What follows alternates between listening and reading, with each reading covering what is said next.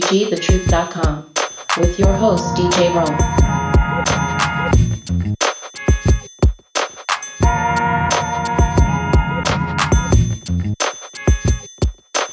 Hey, welcome to the program, everybody. You just stepped inside of Psychotic Bump School, the place where education and entertainment meet at the intersection of funk and soul. My name is DJ Rome, and I want to welcome you to another exciting edition of Psychotic Bump School for this Labor Day weekend. So, ladies and gentlemen, tonight, oh my God, we have such a fully loaded show. You will not believe what's jumping off this evening inside of Psychotic Bump School. So, check this out. We have the mental health army coming through. That's right, the Mental Health Army. That's how I am affectionately terming this incredibly talented group of service providers. I'll explain more in just a second. Uh, also joining us will be Anne Branigin. Anne Branigin is uh, a journalist with the incredibly hard hitting publication, The Root. And she's here to talk to us about some of the latest in uh, police brutality and protests and legislation that is impacting Black folks across the land. Anne Branigin has got the stories covered, y'all. Uh, she's going to be joining us this evening. And the Mental Health Army, well, it's comprised of a team of social workers, licensed marriage and family therapists, clinical psychotherapists, educational psychologists, and I'm proud that they're all here for this episode of Psychotic Bump School. So uh, I'd like to welcome this evening licensed clinical social worker Kasey Phillips Brown, my good brother social worker Jamal Jones, Dr. Nikki A, clinical psychotherapist, clinical psychotherapist Dr. Amanda Rankin out of Chicago, Illinois. We also have Dr. Rosche Brown, clinical psychotherapist out of Northern California. I'm proud to welcome Shondel Mishaw, licensed marriage and family therapist out of Southern California, and my good brother, the inimitable Dr. Chase Moore, educational psychologist out of Northern California. The Mental Health Army is going to be breaking down all things mental health and wellness as it relates to the current news cycle, including uh, Jacob Blake protests, um, the loss of Chadwick Boseman. Oh, we getting it all in, y'all, with the Mental Health Army. So uh, that's going to be our lineup. So you might want to call your friends and family to the radio or the computer because we're definitely about to set it off. So this is KCWG, thetruth.com. My name is DJ Rome. Welcome to Psychotic Bump School. Stay tuned for more. We'll be right back with our first guest, Anne Branigin, after this. Uh, what y'all mad about today? What y'all mad about today? What y'all mad about today? Y'all mad about Trump. Y'all mad about Pence. Y'all mad about Biden and Kamala Harris. Y'all mad about Kanye. Still mad at Obama. Y'all mad at Cardi B and Meg cause they don't reflect your mama. Y'all mad about unemployment. Y'all mad about COVID. Y'all mad about homeschooling cause the parents don't know shit. Y'all mad IG got the TikTok features. Y'all mad at all the money boys and mad at nigga sneakers. Y'all still mad at D Wade and still mad at Beyonce. Mad at all the strippers cause they taking off fiancés. Y'all mad at Dave Chappelle for telling the truth. Y'all mad you ain't seen a stimulus check come through. What y'all mad about today? What y'all mad about today? What y'all mad about today? What y'all mad about today? Okay, we are back. KCWG, thetruth.com. The name of this program is Psychotic Bump School. I'm DJ Rome. And uh, yeah, I was just speaking to my uh, next guest. She's a bit of a mellow rebel. you know, she's real, she's low key in her speaking tone. I tell you, she has a real soothing tone, but nevertheless, don't underestimate the, the publication that this uh, sister works with. Uh, she works with The Root, and uh, she has some amazing uh, stories to share with us as she's been following some uh, nationwide stories uh, as they've been unfolding. So it's my honor once again, ladies and gentlemen, please welcome back to Psychotic Bump School, Miss Anne Branigin. Anne, are you there? Hi, I'm here. Thank you for having me. Oh, yeah, it's always a pleasure. Well, you've been kind of busy out there. We're on two different coasts, and I'm, I'm sure you've been hearing a little bit about the protests across the country. I'm wondering if you're uh, keeping tabs of that. You know, we're closer to Oregon, of course, than you are. but Portland has been jumping off. But Right. even on your side of town, I mean, before we get into it, do you see any parallels? I mean, we're going to be talking about um, New York and uh, some of the things that are happening out there, but do you see any parallels between all of that and what's happening in Portland? They just won't stop out there. Right. Um, Portland is an interesting example, I think, because there's always been a sort of very liberal, sort of radical politic in Portland, but where Portland has always struggled has been with racial equity.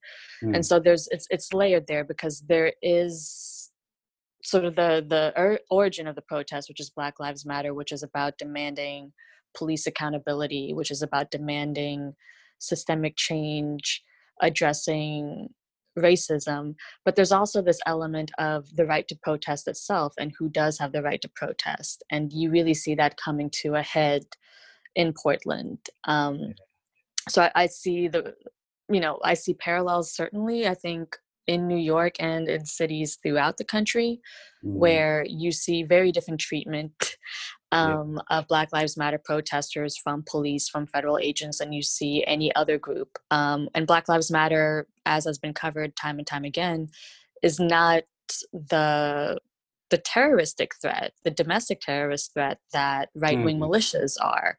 Hmm. So there's a lot of there's a lot of issues kind of coming to a head like there's a confluence of issues in portland and you see bits and pieces of that in other in other cities as well Yeah, absolutely. Um, ladies and gentlemen, I forgot to mention this is Labor Day weekend, and I'm sure, and I'm you. I'm wondering if you're referring lightly to that report that came out that's kind of stated the obvious to so many of us that 93% of uh, Black Lives Matter protests are largely peaceful and nonviolent, and right and you know we're like no duh because when Jeff Flake, what I say Jeff Flake, uh, Jeff Sessions, uh, became um, you know Trump's uh, hitman or what have you, uh, the first Attorney General before uh, William Barr, uh, he was saying that Black identity extremism groups were the one of the top threats and priorities of the the federal judiciary and uh, Mhm. judicial system, I should say. And so we knew that was BS even back then. So this report just kind of confirms and highlights what you just said, right?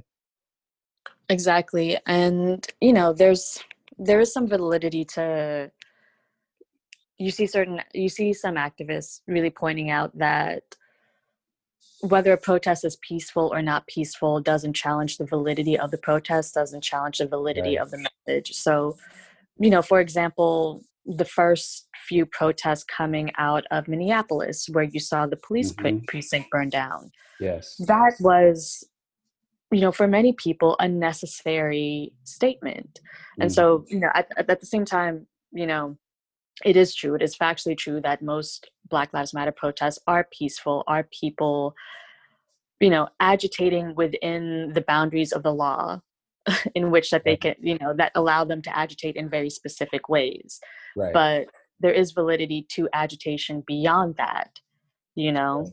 But when we're talking about actual crimes against federal agents which we have seen this summer those have been perpetrated by white supremacists.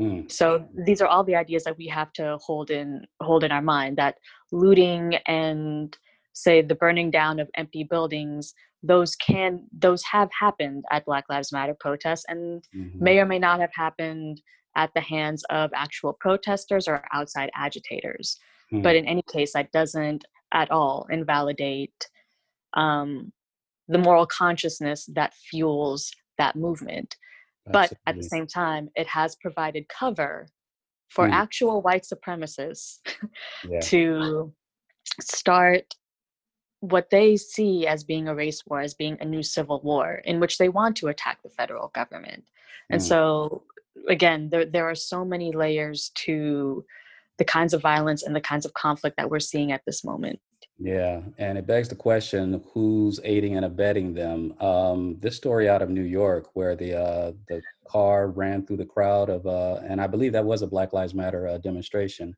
Uh, you covered a little of that story. What can you tell us about that uh, incident in New York City, where they were already marching and protesting civilly and peacefully, but yet something unfolded, uh, possibly with the aid of the uh, the local police force. Can you talk to us about that a little bit?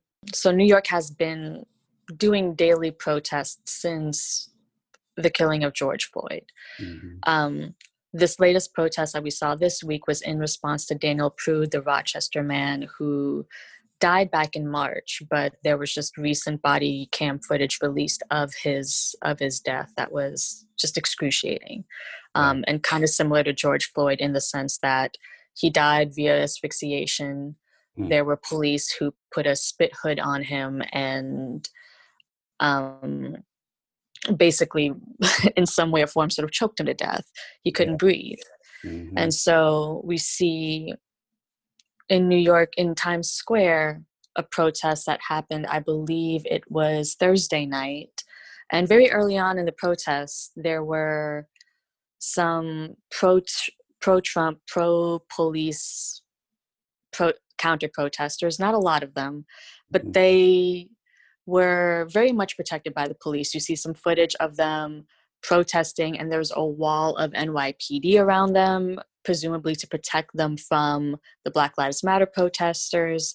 And then later on in the day, or late, later on in that that evening, you there's footage of NYPD basically escorting them back to a vehicle. That vehicle ends up ramming the Black Lives Matter protesters. Uh, it must have been several yards down that block.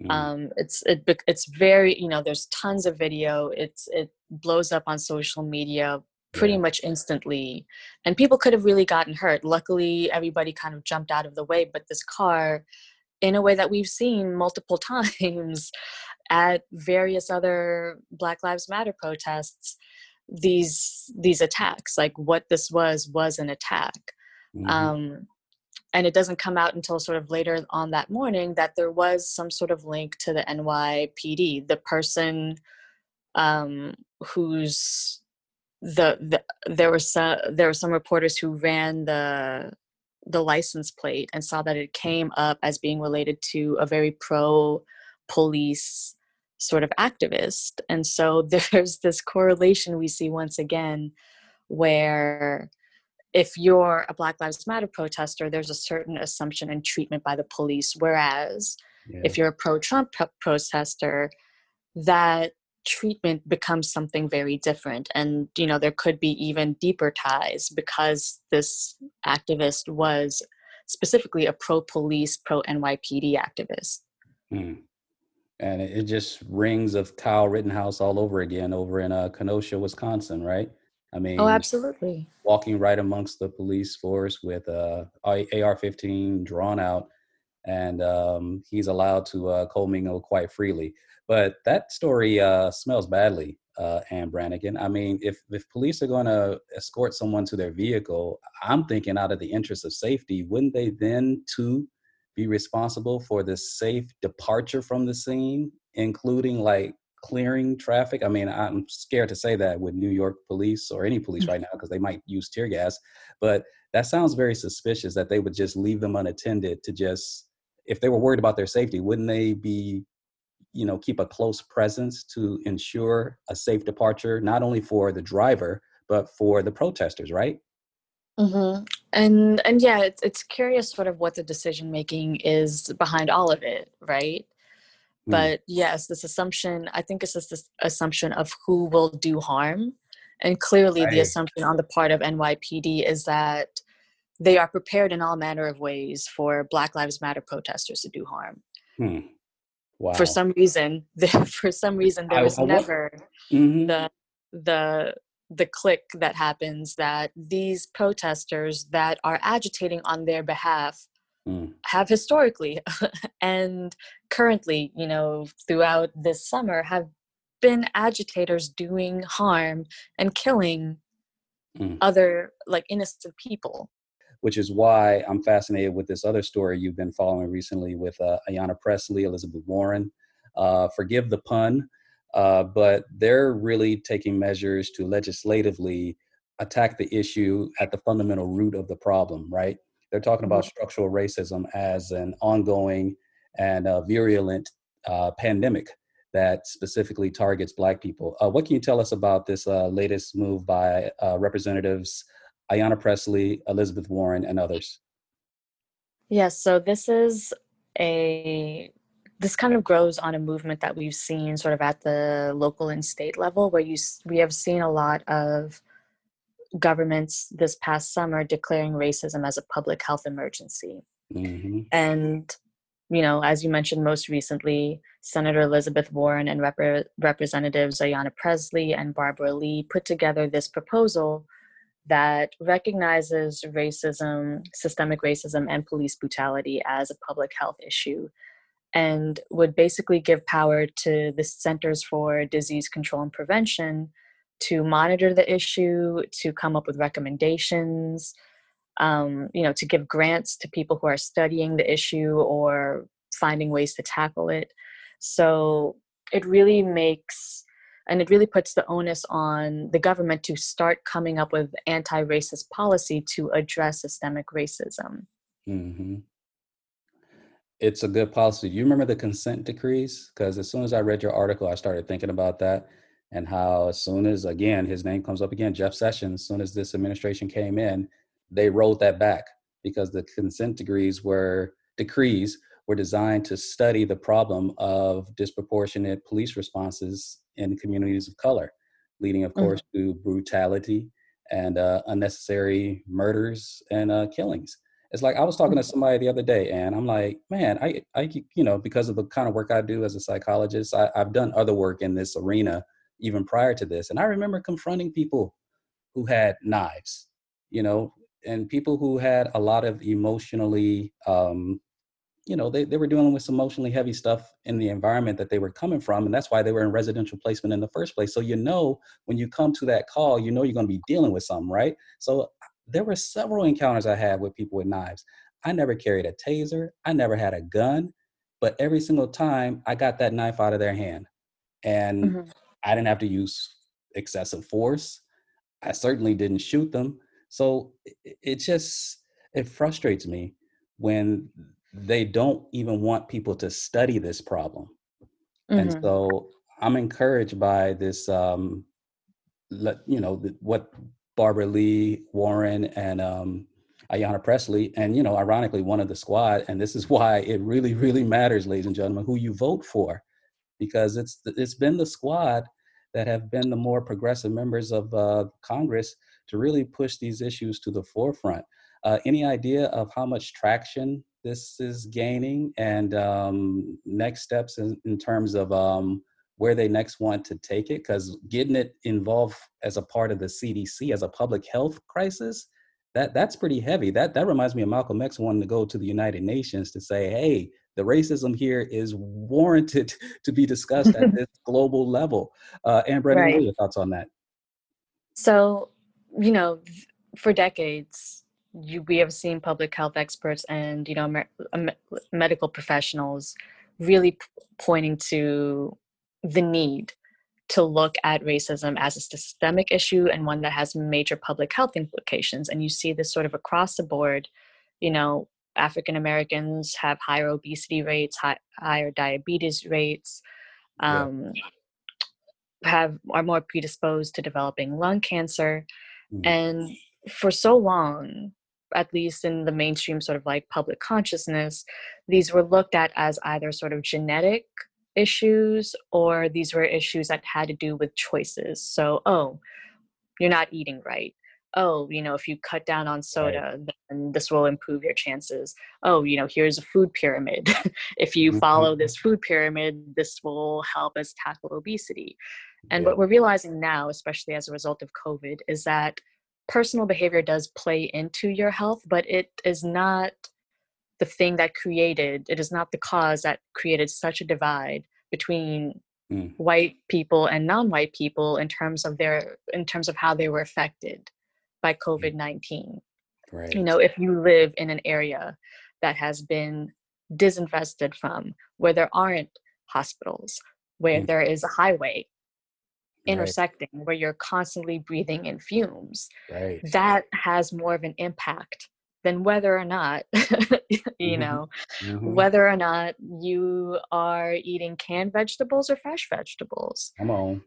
um and so and so there has been this has been you know this has been discussed in academia this has been discussed in medical circles for a very long time and it's only now because of a pandemic that has Mm. killed 180,000 people Huh. that people are willing to really identify Mhm. what the root of this problem is and so Mhm. when we're looking at this legislation, um, what this legislation allows the CDC to do is to say, you know, if we continue, if gentrification continues in this way, if disinvestment continues in this way, this is the public health outcome that it has for these populations.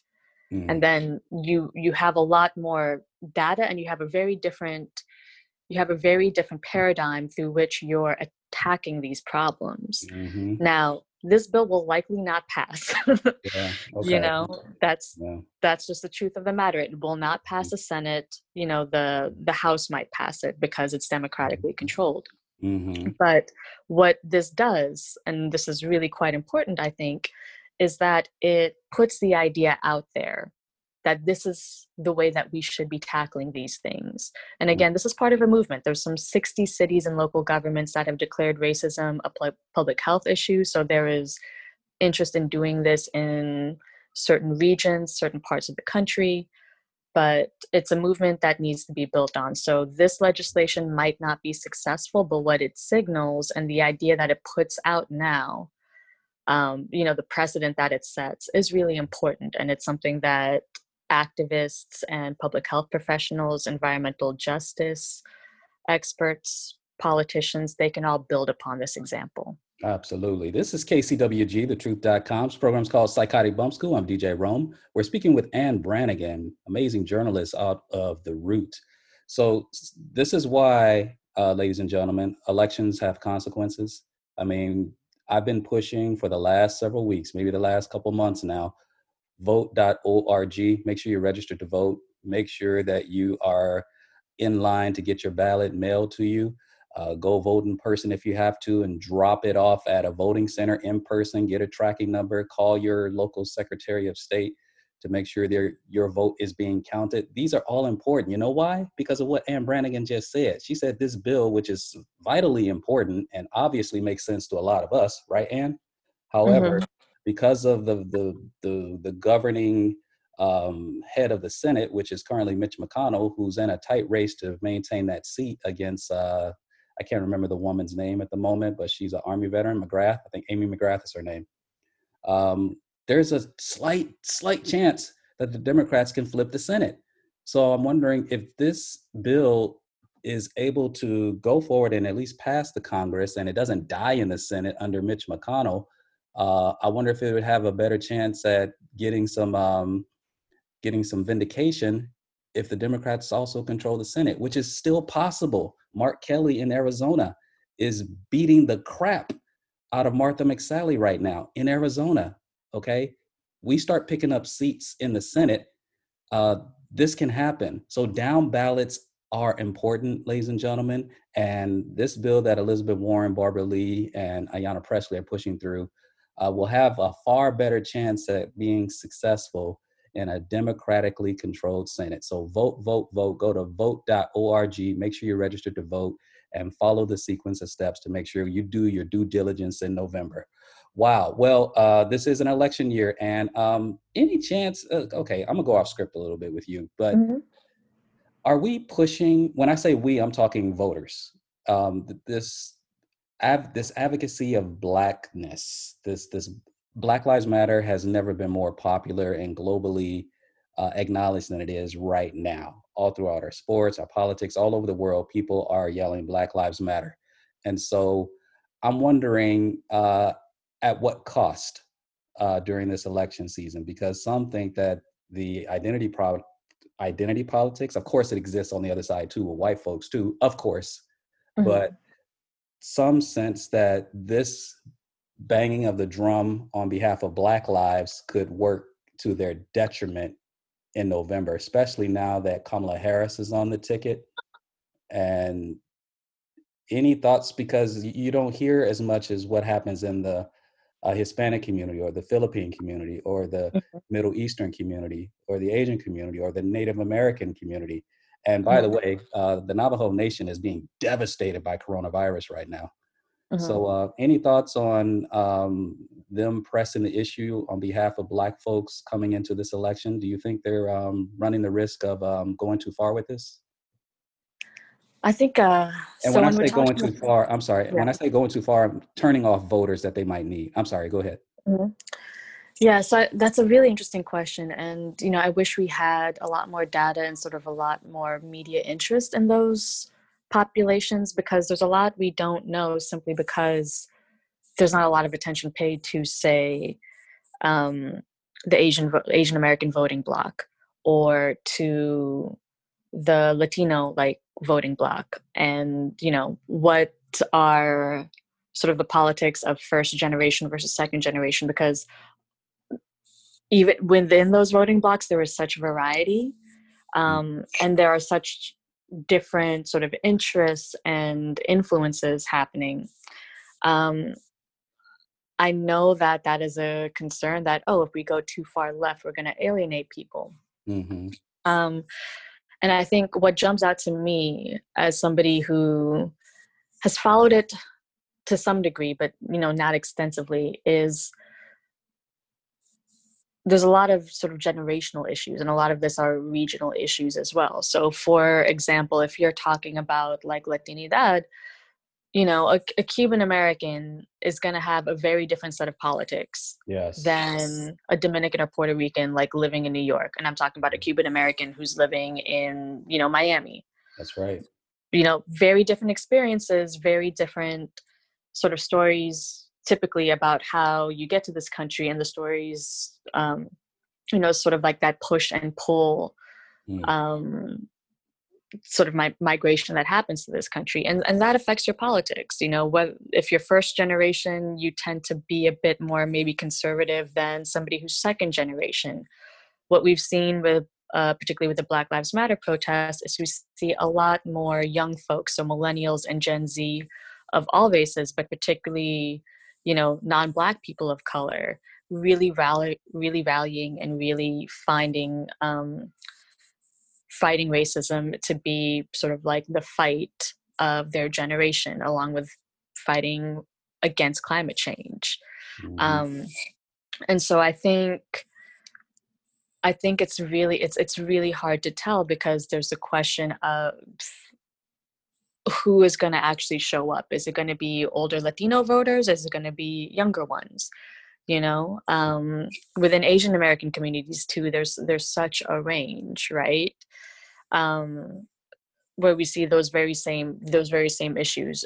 I've seen data that shows that asian americans are actually more progressive younger asian americans are actually more progressive than mm. their latinx counterparts. Okay. Um, that they're actually a little bit more in line with how black people feel mm. about mm. race and how much it influences their identity and uh, sort of like the need to tackle racism yeah. so you know i wish i had a more concrete answer but the fact of the matter is because these voting blocks haven't been historically valued and because there isn't a lot of data around them and because the media doesn't cover them there's still a lot of questions but sort of the overarching answer is that it's fairly it's fairly complicated and i think it's hard to say definitively um, but there is a need to have a moral vision for this country mm. um, mm-hmm. you know and there is a need to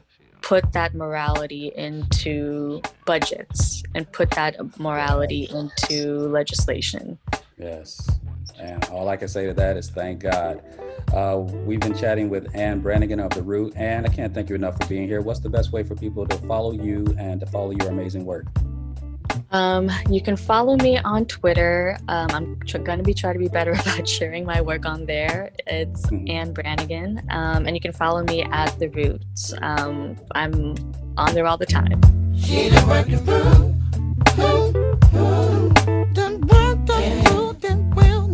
Baby be first. Oh, yeah, yeah, yeah, yeah.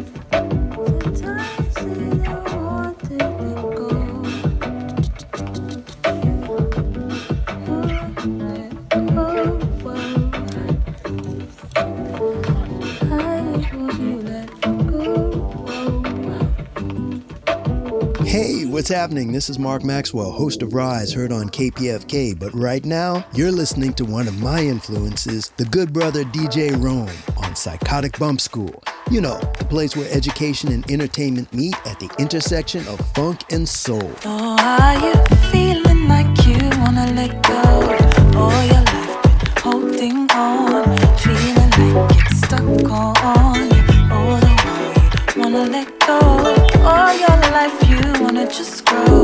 Let your seas go, get that flow.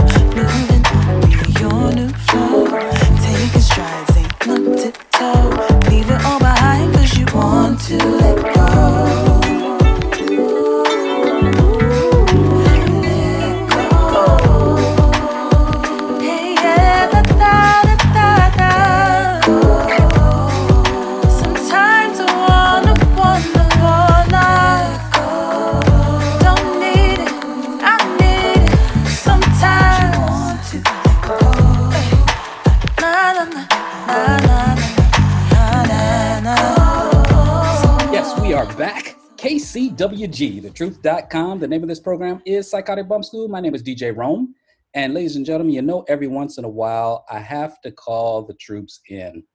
And lately, it's felt like I've needed the troops every single week because we've had so much that we've had to endure. Every single moment that um, occurs through the news cycle seems to have very, very fatalistic implications for Black people, whether we're uh, experiencing the loss of a, a major figure in the world of entertainment, whether we're losing a, a common folk brother or sister out in them streets.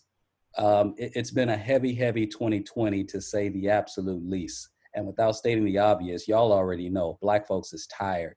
And um, we still, nevertheless, we have to find a way to fight and carry on.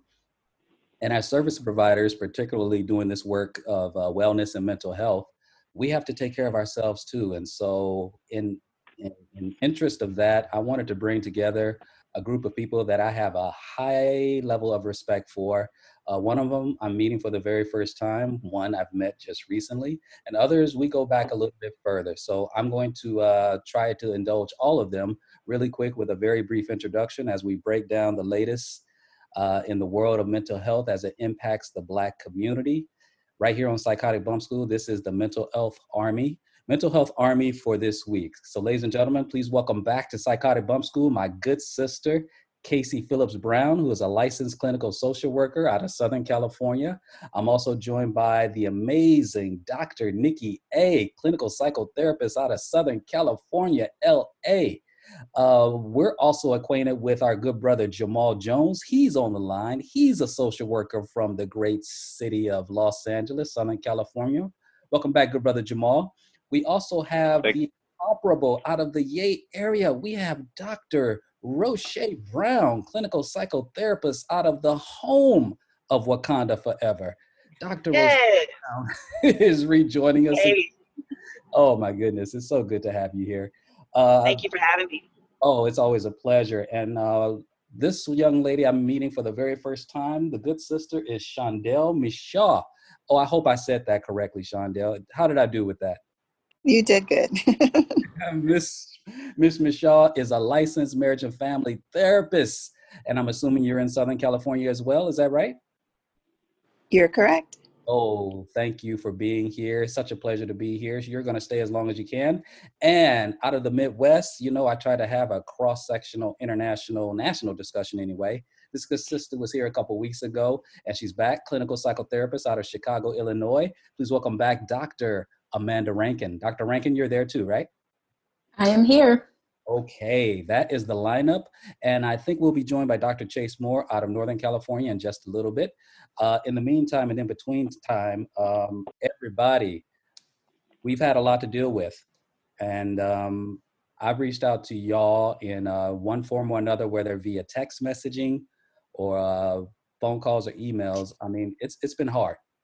It's been hard. It's been a lot to deal with, and at every turn, I myself have had to turn to people in my community, meaning the Black mental health community, for uh, some support and a soft place to land, so I could just kind of gather myself together. So um, one of the first things on my mind, and I'm I'm not doing this in a very linear fashion, so bear with me, uh, y'all, on the call right now. But the first thing that struck me of late has been the other protests that have ensued as a result of the arrests of, uh, well, not arrest, but the shooting death of David Perdue and the shooting, almost fatality, of uh, Jacob Blake. Now, um, the reason why these are resonating with me so much is because of the, the, the continuing narrative that it, it, really didn't seem to be necessary. It didn't really have to happen. So I want to throw this first question out to the social workers on the line. That's uh, Kasey Phillips Brown and Jamal Jones.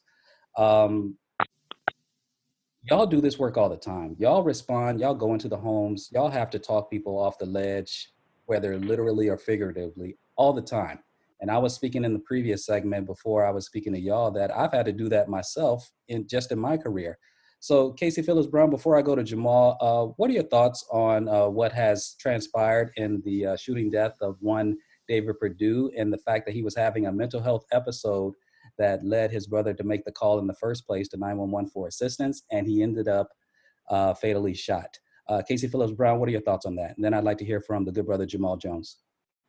Um, I just feel that it's so unnecessary. As someone who does training in particular on how to handle crisis situations. And what I'm constantly teaching our staff is that our job is to go into a situation that's already high and it's already considered a crisis and for it to be better when we leave, for people to walk out alive. And so to be responsible for training people, you know, every, you know, a few times a year, every year on this, and then to turn on the news and see where it's just blatantly not happening in agencies where it should happen. It's extremely mm-hmm. frustrating. It's extremely disheartening, and it's, it's, emotionally takes a toll. Um, I, am angry. I'm, I'm, yeah, as you can I'm speechless most of the time when it comes to this because you can talk someone down. We we've had one hospitalization that I was a part of since this pandemic happened, and um, we were very clear. We were trying our best not to contact the police and involve them in this. We were trying our best not to, but when it got to the point where he had injured his mom, we had to. When we called, we were very clear. This is a mental health patient. We are uh, mental health workers. We're, we'll be here on site. So please be prepared when they, you know, arrive. And when they came, it, I was very happy. It was actually in here in the Los Angeles area. It was two uh, police officers, uh, two cars full of police officers, uh, fire engine. You had two ambulance. Like it was about 15 people that showed up, and everyone was calm the police unfortunately had to remove the person from the home un, unwillingly and he was screaming and yelling but they handled him with care everyone was on the same page. When we when i connected with the police officers afterwards there i was like do you guys understand what we were talking about that there's a mental health uh, issue? And they were like yes we see it. We've been to this home before. So it felt really good to see that in some time in some uh, places or in some instances that they can de-escalate a situation. Because my thought is always that if we don't tell them what's going on they're going to come with guns blasting. That's what i think. I may be wrong but that's what i imagine is going to happen. So i'm super clear with my staff and when i'm in these situations to make sure they understand this is a mental health case. Please come with either mental health professionals with you or be aware that we are here and we don't want this to escalate. So i've had countless situations where i've had to talk someone down. Mm-hmm. I've never actually had someone with a weapon uh, to be honest, but where mm. they were going to either hurt themselves or when, um, I should say, not a gun. I had a young boy try to pull up a, a pole one time to either injure himself or us. I wasn't sure. But mm. our whole mindset was how do we get him down? Not how do we get him to a point where the police have to come and intervene. So to be to see these situations happen, to see them escalate to death is extremely uh, upsetting because I know it can be done. I've seen it be done. Absolutely. Now, Shondel, I'm coming to you in just a second. Jamal, how familiar is that to you? Isn't that commonly what y'all do on a day to day basis? Yeah, I think um, unfortunately, when you have situations like this, it just kind of exacerbates some of the uh, stress. I would say with some of the clients that uh, with, with clients that we do deal with, uh, be work with. I'm sorry, and it's just um, again, there's a multitude of different situations, be it poverty, be it mental health, drug issues, things like that. And when you are just witnessing that situation on TV and you've already you already feel like you're being beat down by the system and all these things against you and then you see this and um, a lot of times when we have our clients they will identify with a situation where they'll say oh, okay this person's a criminal or this person that was shot was you know there are all these things they're saying about this individual but if these are individuals that are suffering these are individuals that like it more it people that are more susceptible and i hate to say it like this folks that are getting more that are more susceptible all of us are susceptible to it but Mm-hmm. unfortunately what's happening is like some of our more poor com- lower income poor communities and folks that are dealing with a lot of issues are being more so harassed and when we're working with our clients and you're going into the homes it's like that's what you know that is just an audit it's an added stressor on top of whatever they have to deal with and you you get into these conversations where we're talking about services we're talking about things and their progress and programs but it ends up turning into a whole hour conversation about what we just saw on the news. You know what i'm saying? So we're talking about that Mm-hmm. a majority of the time and we're not even talking about what is case related and what's what's brought them to the attention of us and what we're working on and all this other stuff. We get so sidetracked because they're so consumed what what they just saw on TV so that is what I've been experiencing uh, when I've been talking even on the phone folks will call me on the phone and it'll be a random conversation and I'm like well, well, well let's let's talk about your uh, let's talk about your domestic violence program they can't even talk about it because they're so consumed in what's happening and what they just saw. So that's and if that's happening with some folks, you can just imagine how many folks it's doing. It's happening with me as well. But again, those that have been harassed, those that have been super, you know, harassed by the police, um, that's what I'm starting to see. So and again, it's just you know our homeless population is the same thing. You know the homeless, the homeless population. When you talk to homeless, is you know they'll start screaming about that because you know what's happening to them. The LAPD and sanitation is coming over there and taking down all their stuff and throwing it away. Um, uh, fortunately, it's not happening right now because the city has put a halt on that. But again, because they have a, a point of contact with law enforcement, that's adding an extra stress to the homelessness and things that they're already dealing with because they're afraid that that may happen to them. So Absolutely. Okay. Well. Can I add to that? Yes, absolutely. Uh, because just just thinking about that and thinking about it theoretically I, I i imagine a kind of pressure cooker where we all we as in black americans we carry the burden you know of racial trauma of our histories uh, in america and the assassinations of our black leaders. We all carry it. I think the thing that sets us each apart are the are the different you know protective factors that we have whether it's faith our health education relationships whatever it is. But we all kind of you know start carrying that burden but how we feel it you know i, I think is differentiated in how um and, and the things that we have to offset you know the risks you know like like in thinking about resilience. And I, I do think uh, with a lot of my clients and i span across the people that i see uh, you you can see it uh, you can see it affecting people at different levels to where i think now you know with everything kind of in our face with you know um, whether whether it be uh, you know death caused by police brutality or deaths within our inner communities you know like i feel like we've all are just hitting a place where it's it's enough it's more than enough More than enough. That was Dr. Amanda Rankin out of uh, Chicago, Illinois.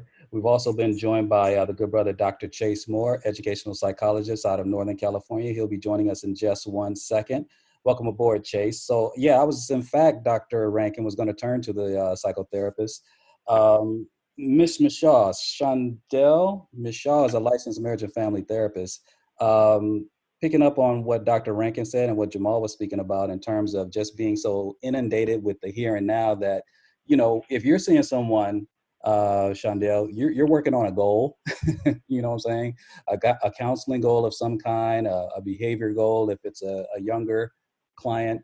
And I think he's right. Well, to what degree have you seen something similar to that, to where things have been so pervasively and perpetually in our faces that we can't even get to the issues that we've normally uh, originally signed up for because the news cycle has been parading such trauma in front of our clients on a daily basis. Shondel, what have you seen? Yes, um, with 100% of the clients and families that I work with, that is the case where it's just um, current events. What's currently going on is is what um, is the topic of the sessions, um, and it is ongoing trauma, which adds to whatever their presenting problems may be.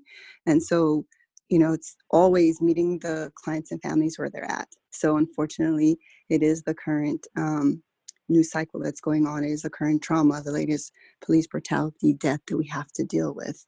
Um, but it's meeting them and, and just sharing in that experience with them um, that I'm able to do that and just um, focusing on whatever they bring bring up. You know, not trying to push maybe my agenda or like, here, this is a goal.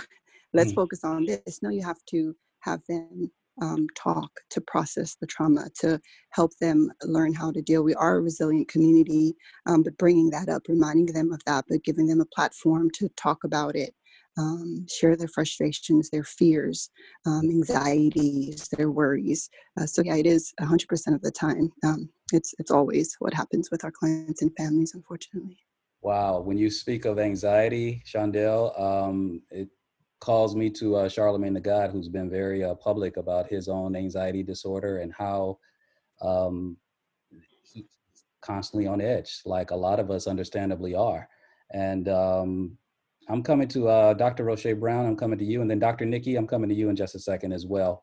Uh, following Shondel right there, Dr. Rosche Brown, out of Northern California, Yay area. Um, Yeah. what- Hey. when, when clients um, can you speak to that a little bit further that uh, ms michelle is talking about um, how is it that clients are able to um, sort of hmm, articulate their experiences right now because you know of course dr joy DeGruy talks about uh, perpetual slave disorder i'm getting it wrong i'm sorry Post-traumatic slave Post-traumatic disorder? slaves. that, Yes. that right there yeah, Syndrome. Syndrome. Yes, thank you. Syndrome. So when that's the case, um, I'm wondering to what degree Shondel's um, experiences are also resonating up here in Northern California. To where can you identify or articulate what the sense is of terms of the level of hopelessness or hopefulness, or um, what are some um, well, what are your clients walking in with? Are, are, are they lost? Are they as broken as they seem like they are to me? Because I feel like our spirits are just really, really hurting right now. Dr. Rosche, uh, what's been your experience? So there's been a mix of of of, of different emotions and different um, reactions, right? Um, on um, uh, some level, of course, we have to like just understand the climate, right? Of like I always call it COVID land. We're living in COVID land, right? In the quarantine, so all those things are also impacting us to um, be a lot more sensitive to everything else that's happening too, right? And then there's like constant like trauma on top of trauma. Um, so that's what been happening for most of my clients. So it's everybody just feeling already kind of weak, and then there and here goes another blow. Um, and so it's giving um, similar to what was already said, just kind of allowing um, people space to feel, right?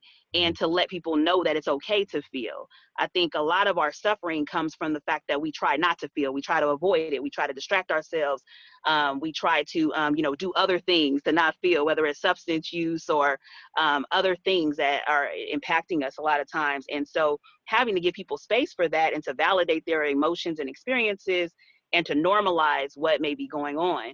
Um, when it comes down to like the levels of anxiety um, that was also talked about, um, is you know of course giving people tools around anxiety, um, and then even understanding that you know kind of what trauma looks like. What is like being more hyper vigilant, being more sensitive, being more potentially irritable um, with even just your white counterparts, right? Even having great relationships with other people who are non-black, but being triggered by them at the same time and how to um, you know how to navigate these worlds and how to balance it um, has been most of the issues that's been coming up and you know in the world that i live in it's not only just i don't just have black clients and so i'm even managing how do like you know non-black people manage what's going on and how do they support and give support to their um, black um, colleagues or friends or um, family members as well Absolutely. so that's been a lot that's been um, you know coming up um, in in my world Yeah, and that's very uh, similar say yeah, absolutely. That that's a pleasant development. Um, I, I have a, a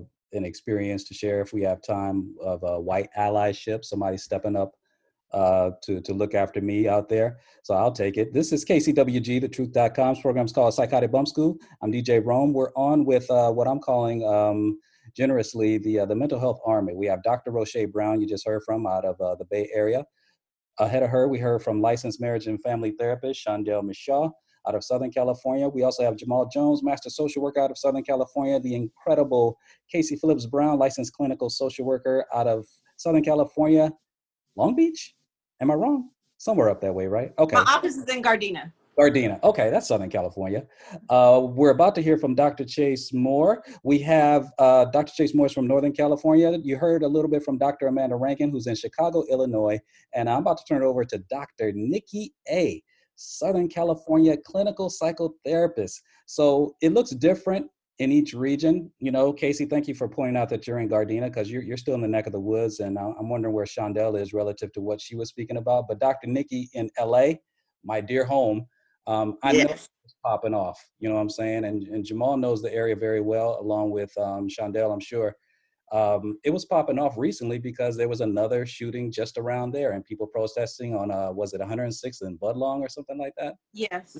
You know what I'm saying? So it, it, it hits differently respective to the region that uh, we're in. And I'm wondering where you are in LA. Dr. Nikki, can you speak to uh, what uh, Dr. Rosche Brown was just talking about? What does it look like down in LA and some of those hot spots where people are speaking out and marching against the protests that they're seeing? It you know it raises a lot of anxiety for everyone, us as providers, us as activists, and you know just knowing like what our clients are previously previously going through. Um, I have like my private practices, which is everywhere, but I also do manage a wraparound program. Um, like in the beach cities, well, we where our headquarters is in Whittier, like east, you know, like the East LA East Side. Um, but we service um, like the beach area, South LA. And actually, minutes before coming, signing on to here, I was actually um, had a, a slight little crisis, like, you know, with one of my clients. And this is a client that, you know, raises, uh, has a lot of anxiety and pretty much reached out um, to me because um, with some special cases, I will be more hands on and you know and tell my staff that you know i also they can also reach out to me as well and because this individual has just been quite vulnerable um you know pretty much i had to you know raise anxiety for me because i know this is a person that would go out and act impulsively and you know either put himself in a situation where he hurt himself or hurt others. So he thank god we provide him and address those goals and tools and you know being able to um, provide him with the coping skills for him to reach out to us if he is feeling impulsive because he would definitely be vulnerable. And actually um, a few, a few weeks ago you know he he was um, arrested by the police um, with allegations of some domestic violence issues and was actually 5150 um, to our listeners um, that's a code to be put on a 72 hour hold um, you know labeling you pretty much insane and a risk you know to yourself and or others Yeah. so um just you know speak just listening to all of you about how we're very like um very sensitive and and and anxious you know providing these tools for our clients because we don't want them to be like one of these statistics you know of being shot and you know not taking like you know warning if we do have to call the police or if the police is being called or you know, anything you know warning them that hey you know this is a, a individual who has mental health issues.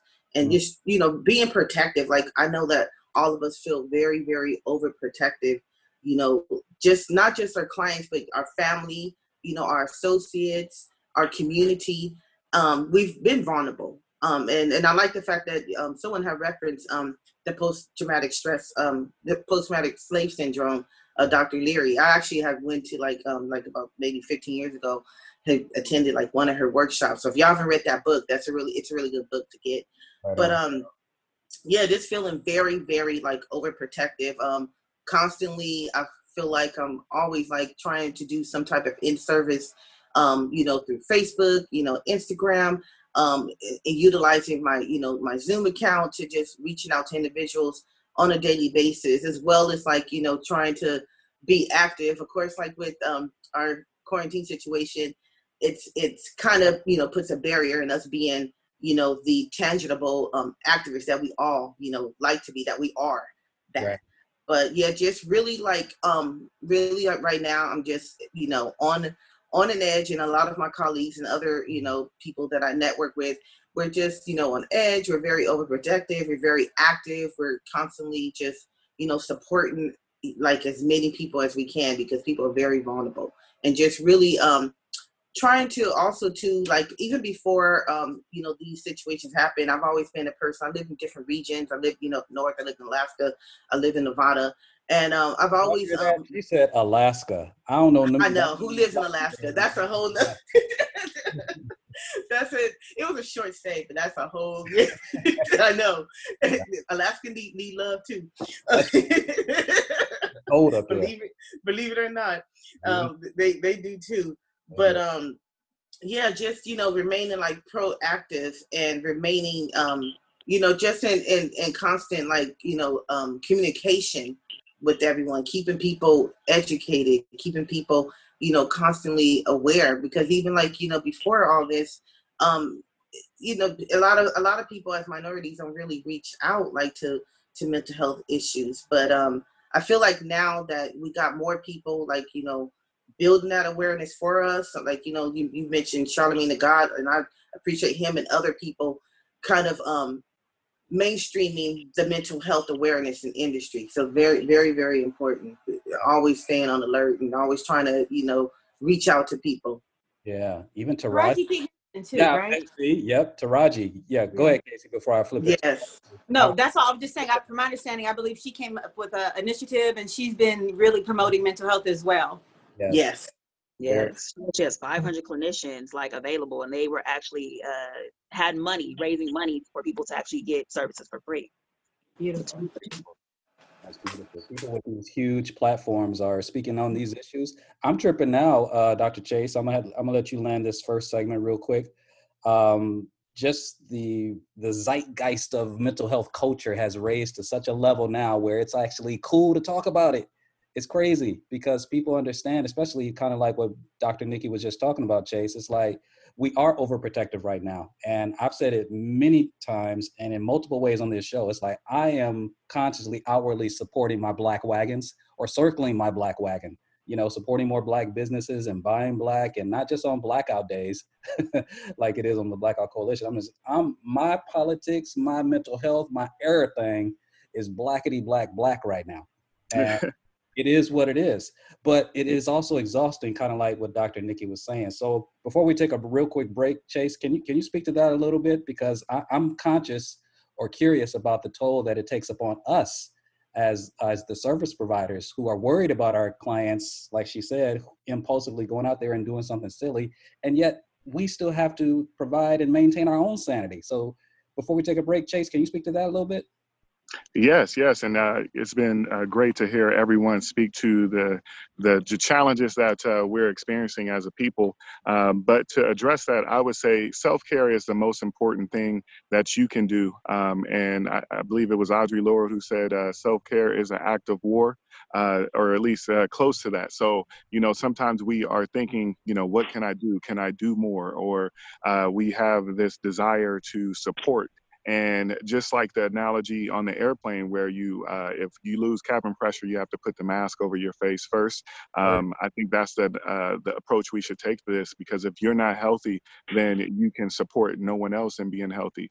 And a lot of times, just the way you move, your actions, your energy will be inspiration to people. And so, uh, a lot of times we can say things, but unless we are practicing it ourselves, it, it won't uh, really be supportive. Um, and so, that's one thing just for the healers, you know, um, for all of us. And then, you know, also just picking your battles. I know for me personally, I have, um, you know, really used this time to read, and I've found that there was a, a period of time where I was probably more ineffective than effective because I was acquiring so much information and acquiring so much knowledge. I was reading up on spirituality, but I'm also reading up on racism and you know reading a new book about the caste system. And so at some point you you uh, can uh, render uh, render yourself ineffective.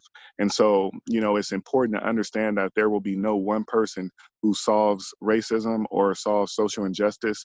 It will be pe- many people, um, you know, engaging in their roles. And so I think that's, you know, that's the approach that I'm taking to this is just understanding that I have a lane and a role and I need to, you know, to fill my, my soul and my spirit before I can uh, work with others. And so, you know, I'm trying to give the world uh, the best of me and not what's left of me. And so uh, hopefully that, uh, that answers it.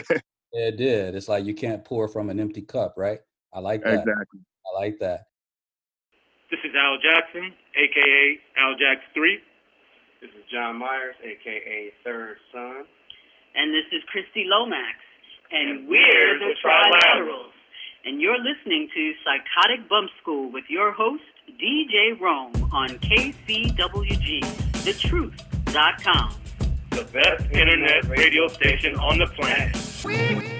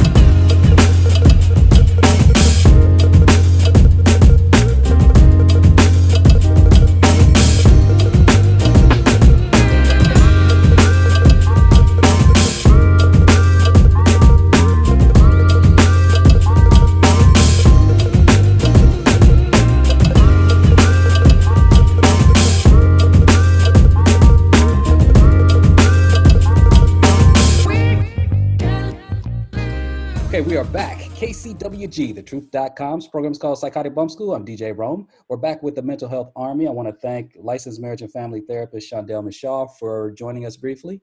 And uh, like I said, uh, toward the end of that last segment, we were joined by Dr. Chase Moore, educational psychologist out of Northern California. We have Jamal Jones, Kasey Phillips Brown, Dr. Nicole, Dr. Nikki, that is, Dr. Rosche Brown, Dr. Amanda Rankin, Kasey Phillips Brown out of Southern California. Well, they're all here, y'all. So uh, I wanted to talk about something in this segment that's kind of near and dear to my heart because this has been taxing on us and it has taken a toll on uh, our capacity. It threatens to, anyway. I'm not going to say that it is. I'm not going to claim that, but it threatens to take away the, the aspirational hopes of our people that we can get beyond this and that we can actually live to see a brighter future and a society that actually governs itself and conducts itself in a way that really respects the humanity, the basic humanity of Black folks. Uh, I had a guest on earlier, uh, journalist off the root, uh, Anne Branigin, and she and I briefly went into that discussion. And Dr. Chase Moore, I'm gonna have you take uh, this first one. I want you to listen to this clip really, really fast. Uh, we're talking about what's happening in the wonderful country of Senegal. Uh, believe it or not, she's been studying the developments in that country with uh, this, the uh, iconic singer Akon and the things that he's doing in that beautiful country. So, uh, Mental Health Army, if you can stand by, I'd like for you to listen to this clip with uh, Anne Branigin of The Root. Stand by.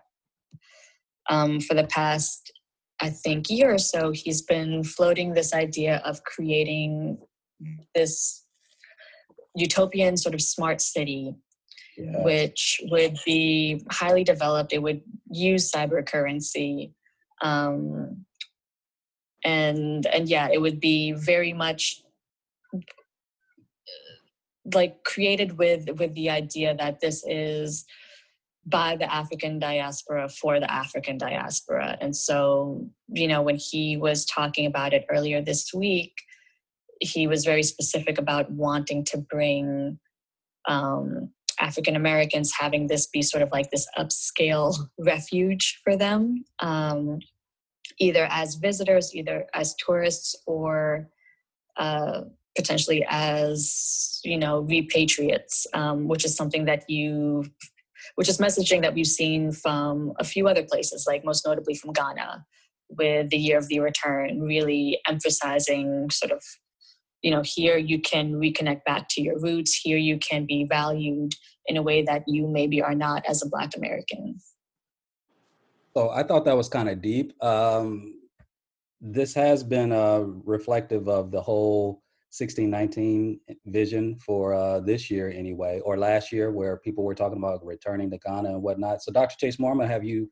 take that one. Um, what's your thoughts on that in terms of being a mental health worker, living during this time of 2020, a pandemic of uh, coronavirus, a pandemic of institutional structural racism? And the prospect of creating something for black folks that represents a bit of a safe haven um, for us to uh, find a soft space to land during this madness. Dr. Chase Moore, what are your thoughts? Yeah, well, you know, it, it just kind of reminds me of, um, you know, a book. It's called "The Obstacle Is the Way," and so, you know, while of course the deaths that we've seen, um, particularly in in the Black and Brown communities, are harsh.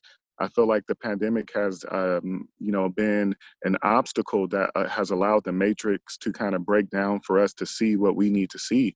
And so there, there's been a lot of, at least for me as a self-proclaimed Pan-Africanist, um, you know, a, a, lot of benefits from the pandemic. Um, I'll be going, my family, my wife, and uh, three kids will be going to Senegal in November, and so that's something that I feel is, uh, you know, is a blessing to our lives because we are now, uh, you know, I would say bicultural. I have children who um, are very interested in their African roots. Um, we've done, we've traced our heritage back, and I think just simple things like you know not wanting to be called black, and I know this is you know another segment for another day, but uh, if you go to Africa, there are no black people. There's Ifa, there's you know Ashanti, there's a lot of different people, but there you know there are no black people. And um, you know simply reading, uh, I read a book, it's uh, the caste, and it talks about how that term really is uh, w- was created politically uh, as a ranking system, and it takes away your culture, it takes away your heritage, and it gives you everything that we you know proclaim to hate about uh, america and about ourselves and so you know i think this time what you just spoke to with Akon developing the city it is um, it is African people's way of saying, look, we, you know, started civilization and we can certainly do it again. We just have to remember, you know, exactly who we are and what we are and value that. It's a, you know, so I think what I have seen is that we are coming back into valuing ourselves, acknowledging ourselves, and wanting to do for ourselves. Um, you know, with all these you know mental health professionals uh, on uh, on the call, you know, I think uh, with Gail DeGruy, uh, her book Post Traumatic Slave Syndrome really taught us is that you know there is a psychology that comes with being oppressed for so long, and so I think you know again the pandemic has somewhat broken um, that mental barrier that we've had and it is allowing many of us to see that hey we can do for ourselves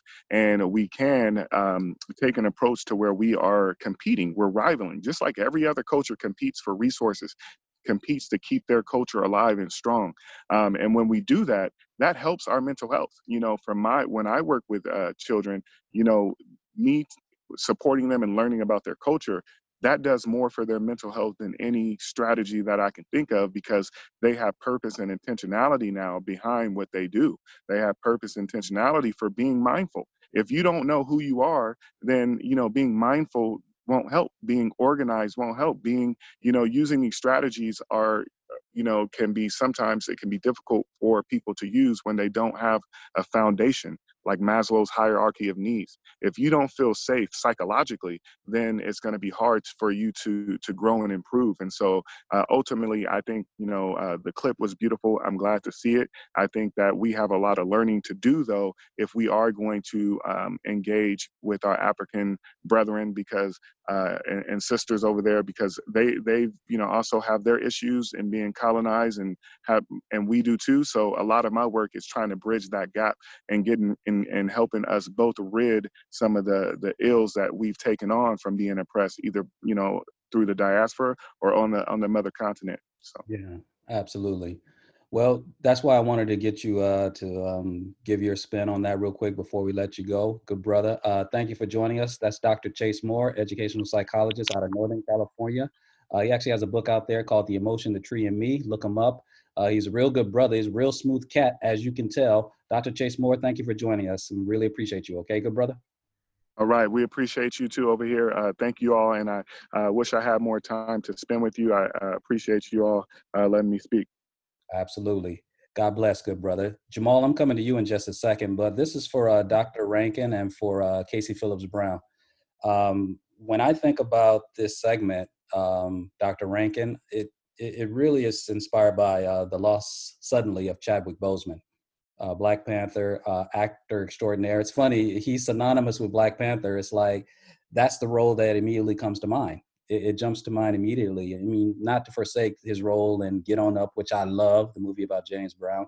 Uh, 42, Jackie Robinson, Marshall. My wife and I went to the movie theater and watched that through and through and thoroughly enjoyed it. But losing him so suddenly, and the fact that he kept his um, his illness quiet uh, is, of course, uh, a feat in itself that he it was not leaked to the press. But the harm that it caused, you know, finger quotes, uh, is that we didn't have a chance to prepare. We didn't have a chance to get ready, and so to us, Black people, it was another dramatic blow uh, to the gut. And um, and I'm arguing that uh, what he represented, particularly with his role in Black Panther, that Black people can create uh, these very, very aspirational realities where it's not just a notion. We can actually uh, build and create for ourselves. Dr. Rankin, what are your thoughts on, uh, in the context of what Dr. Chase Moore was speaking about and what we can aspire toward as Black people doing mental health and for our people? and that society where we have a bit of a, a nirvana of uh, support and refuge for us. Uh, in what ways is it challenging to envision that for our people during this day and age? Dr. Amanda Rankin and then uh, Kasey Phillips Brown. Okay, what what I think uh, Chadwick did for us, and what I think Black Panther did for us, was uh, allow unity right? I think a lot of times, uh, especially in just thinking about the division within um, Black people, and we lose a lot of the individuality. Um, just where you know it's difficult to accept someone at the different ends of the spectrum, right? Like I, I think uh, what Black Panther Black Panther did was kind of help us to get to a place where it's like, okay, we are all, you know, in this together. We are all kind of uh, fighting toward, you know, the hope that was portrayed in the movie, but hopefully will be, um, you know, something that we're able to take part in. But I, I do think when we allow individuals and individuality into the collective, we are stronger you know? Um, when my weaknesses are someone else's strengths and we have the space and capacity for both of that for both of those then we do better you know? We we we go forward even more than what we we could individually. Um, so I, I, really think that I think as we mourn uh, Chadwick, I think we uh, we we somewhat kind of mourn the movement uh, that that uh, he spearheaded in his role. I think it's similar to kind of uh, the just deflation that was spelled. Um, you know, when when some of our we lost some of our, our other black leaders, uh, but my hope is that you know we use it as momentum, uh, similar to the um, the the clip that you shared you know i think we are all thinking these things. I think we all are kind of uh, working a, a, a, more comprehensive vision. And uh, I, I just hope you know that we continue to move forward in that absolutely that was dr amanda rankin clinical psychotherapist out of chicago kasey phillips brown licensed clinical social worker what are your thoughts yeah, I agree uh, with with both the, the last two speakers and putting it together. So what we lost with Chadwick uh, Boseman as an actor was he he came across as a humanitarian in almost every role that he did. Right? It was not. It was the roles were unselfish. The roles. It was someone that you could admire, look up to, and inspire to be. When we talk about, of course, Black Panther, one of the things that stood out the most to me was the relationships between uh, he as Black Panther as T'Challa with all the women in his life, with his mother, with his love, with mm-hmm. his sister, with his general. Mm-hmm. It was they protected him. Yes. And he protected them. So one of the things that it doesn't get spoken about very often is just how it really created a love between men and black men and black women just watching that movie i could watch it over and over again just to catch the small little parts with people. I will impale him upon the desk if he touches you again. His general said about him. Like in the sister, like in him when the when uh Killmonger comes toward the sister and he's like, wait, my sister, and how he moves everything, mountains to get to protect her.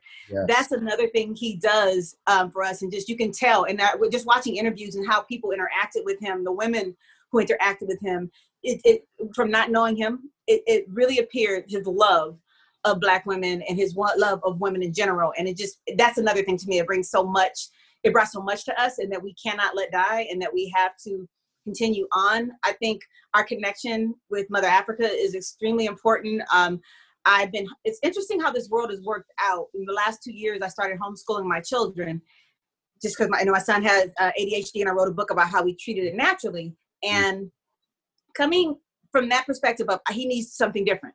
And then him doing a lot of projects on Africa and taking um, my family to South Africa and uh, Zimbabwe and Botswana for for the animals and for Victoria uh, Victoria Falls initially.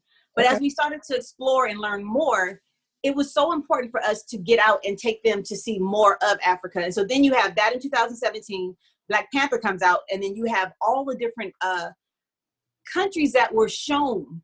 Like Wakanda, of course, is not real, but Mhm. it's not just one Africa. You see, I noticed so many different tribes just from that one place that's supposed to be in Africa. And so ha- realizing I wanted to take my, I know he mentioned uh, Senegal, and I know I want to go to Ghana, but I wanted my children to see the beginning of civilization before we saw maybe the slave uh, dungeons and things of that nature. So we recently took a trip to Ethiopia and we're able to go to Arba Minch and go visit about five different tribes in the valley, in Omo Valley. And from what they got to see, they got to see Lucy's bones, the first bones. Mm. That's what we need here is that pride. That so, and, of course, we wanted to go to Ghana this year, but COVID had different plans, so we're taking a break on that right now. But Black Panther, to me, it, it created an awakening in our people to want to know more about Africa and know more about the different countries on the continent. Um, and Chad was just he just embodied what the pride of our people has been forever and ever and ever. So it's interesting. My kids started their own uh, company, Soar in Deep. One scuba dives and one flies. So get it, Soar in Deep. Um, and they and they and they sell their their educational materials on Africa. Not too many people get to get a chance to go. So that's another thing. I think it's limited because financially it's hard for everyone to maybe go visit. Uh, however, if we get more content out there where people can read more about it, to see pictures of teenage boys from America hanging with teenage uh, girls in um, uh, in, in Ethiopia, that's what we need more of. So when, with Chadwick, this dream of a better world for us does not die.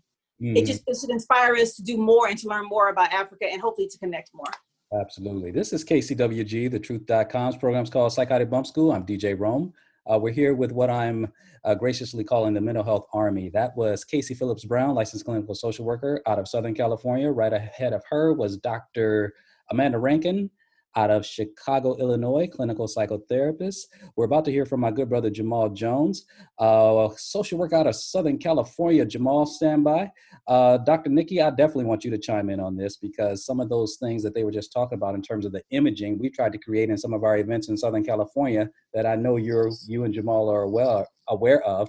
And uh, Dr. Rosche Brown is here too, clinical psychotherapist out of the Bay Area. And I definitely want to hear from you, Dr. Brown, because this whole thing started in your home city. So I'm definitely coming to you in just a second with this. But uh, the good brother Jamal Jones, uh, can you pick up where uh, Kasey left off, man? Um, as a brother, what impact does I mean? Because we we have you know I try to get a decent swath of represents representation here, but you know, man, I mean, it, it, it hit different. I mean, not to sound cliche, because I know that phrase is trending these days, but uh, how did it impact you, man? And and what what does it say about our capacity to remain aspirational in lieu of other losses like C.T. Vivian and John Lewis, and now the sudden loss of Chadwick Boseman? Good brother Jamal Jones, what are your thoughts?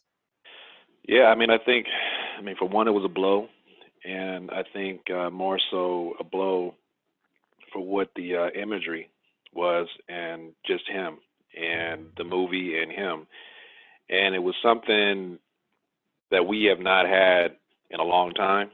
Um, and usually, when we have something like that, it may be or someone like that um, that's going to impact. It's maybe just exclusive to the United States but to have a global impact uh the way that this movie did which i i can't even think of any i mean i don't know if you can but any other uh movie that has had such an impact like this one. And again forget forget about okay so you could just say you know what let's just forget about the the plot forget about anything forget about all that but think about what the imagery the visceral feeling that any person saw that movie. And that's just it's like it's hardwired into your subconscious now. And when you're walking around as a brother it's like from from non-black folks and you you walking around it's just it's it's it's it's it's almost like this subconscious feeling when you're walking around this proud being proud to be a brother and walking around and you know, it just it gives you that confidence.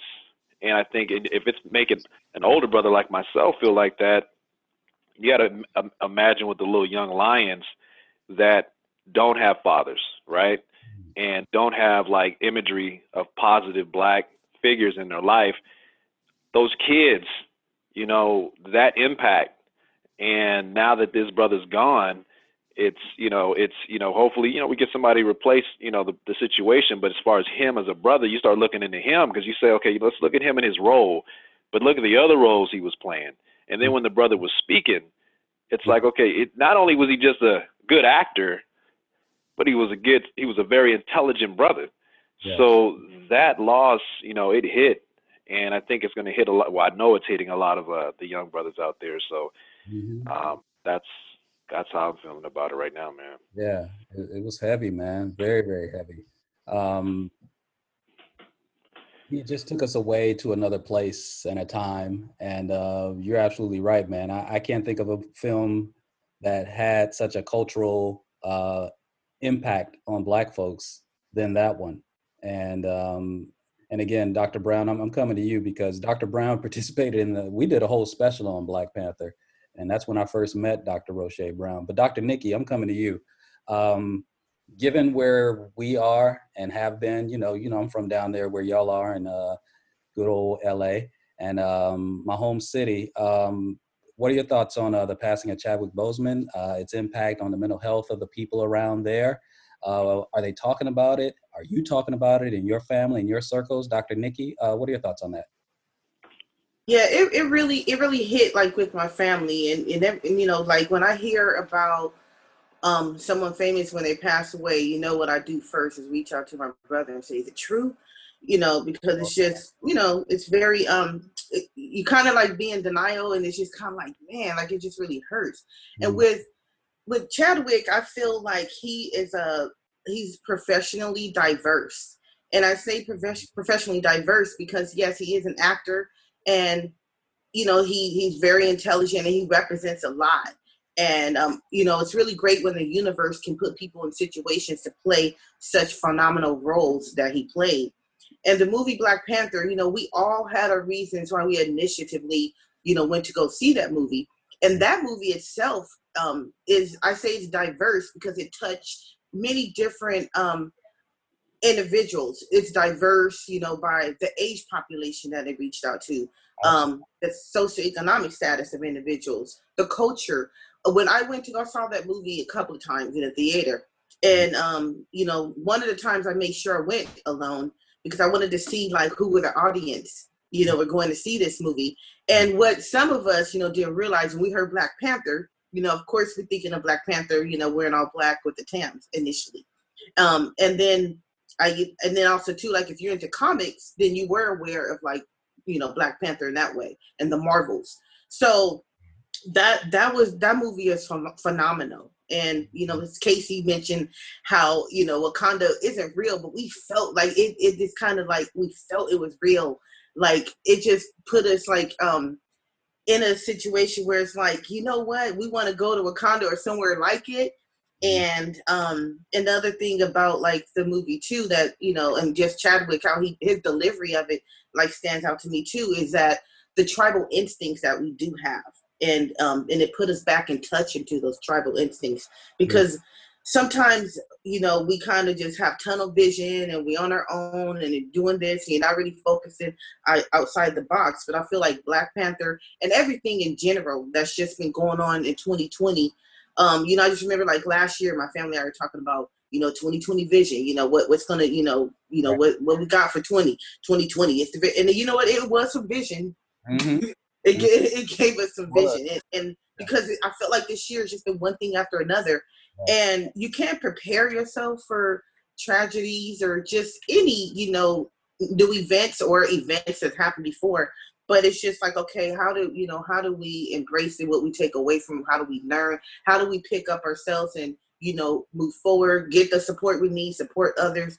Just so you know when when i heard of his passing it was just a lot kind of going through. And you kind of like think too okay 2020 what, what you got next and we just keep our boxing gloves on It's, for real, for real. It's it, what do they say? We're getting mollywopped, but you know, but that sounds really one-sided because we we're swinging back. But it, has been tough, Dr. Nikki, like you said. It's, uh, Kasey Yes. nailed it because it's it's been heavy. And again, because we didn't know, no time to prepare. It's just boom. This, this is what you're dealing with now. It's like he's he's he's gone on to another realm. So when that movie came out that uh, Kasey and you and Jamal are speaking about, and Dr. Rankin, uh, I had a special, and I, I just wanted to devote an entire show because I saw what was happening. I saw people getting dressed up in their African attire and going to see this movie. Seeing it multiple times, like you just said, Dr. Nikki. And I know at the time that's exactly when I met Dr. Rosche Brown and um, I had her on, and um, she's actually from the Bay Area where it all went down. And uh, if I can recall, Dr. Brown, you actually have some peoples that participated either as a stunt double or Yes. again. So I, I intentionally wanted you to uh, kind of land the plane with this one because I know this one really hits differently. I, I can't get that phrase out of my head. It, it just hit differently, especially because of uh, the, the the relevance of California. So, uh, Dr. Rosche Brown, you've been hearing everybody speak. You're right there where it all went. What are your thoughts, clinical psychotherapist, Dr. Rosche Brown? Woo! Um, I just love all these educated like people that are on here today and speaking. Um, Kasey, you made me so excited about the movie again. I was like, I need to go watch it again. I was like, you know, just got me juiced. Um, and yes, I did. Uh, you know, a good friend of mine, she was um, the stunt double um, in it, and as well as she was one of the Dora Milaje. So you know, it was even when I watched it, I was watching just to see where is she at. Um, you know, so it was a different way of looking at it. And you know, we spoke about it before. Um, you know, it, it was just a it was a great movie because it gave opportunities for deeper discussion, even introducing discussions um, about our history and our connection to Africa, like for our children. So it gave us this, these great, um, awesome, you know, excitements to even want to be educated and to want to have almost um i guess it even became cool to even like really embrace our culture in a different way. Um and i what's what was interesting to me in this time is like you know as we're going through all that's happening in 2020 right it gave us this very clear vision what the world really is right? Um is that we um we need a super superhero Yes. right? In this world like this like we need a superhero. And so to to realize that our superhero is now gone i Right. think is what you know is um it feels even more devastating in Mm. that way um but at the same time i do want and just maybe just my optimism right? Because i do live in like a very like hopeful state is that his legacy still lives on right? The movie has is still existed you know because of him in all the movies that he he's done right? Um, and i think that that also is something to hold on to is that even just even a level of like how do we live our lives right? Let's live our lives in a way that we do live leave a legacy and that you know people will still think of us like well beyond when we're Yes. and I believe that he he gave us that opportunity um, and and and gave us a example of how to live your life in that way. Mhm. Um, so I do think that we should kind of keep that positivity in there as well. Um, you know, it's a lot of little hits, right? But we also can um, keep um, keep the hope, the little like you know slither of hope that we see in this time. That we need to just hold on to that, and we need to nurture that, and we need to grow that area um, of hope um, in a time that feels so hopeless. Well, that's our show, y'all. Psychotic Bump School is the place where education and entertainment meet at the intersection of funk and soul. My name is DJ Rome, and I want to thank you for joining us this evening. Check back with us. We shall return next week. You know we're here every Monday evening from 5:30 p.m. to 7:30 Pacific time, and make sure you don't miss a single episode by downloading the KCWG thetruth.com app right in your app store. You can find us on Apple. You can also find us on Roku. And definitely go to the website for KCWG, and follow us there. I want to thank our very special guest for the evening, Miss Anne Branigin of The Root and the Mental Health Army, y'all. All seven of y'all Shondel Mishaw, Jamal Jones, Kasey Phillips Brown, Dr. Nikki, Dr. Amanda, uh, Dr. Rosche Brown, and my good brother, Dr. Chase Moore. Also, want to send a shout out to Frank Starks, who is the Iron Man behind the board. And we're out of here, y'all. Take care.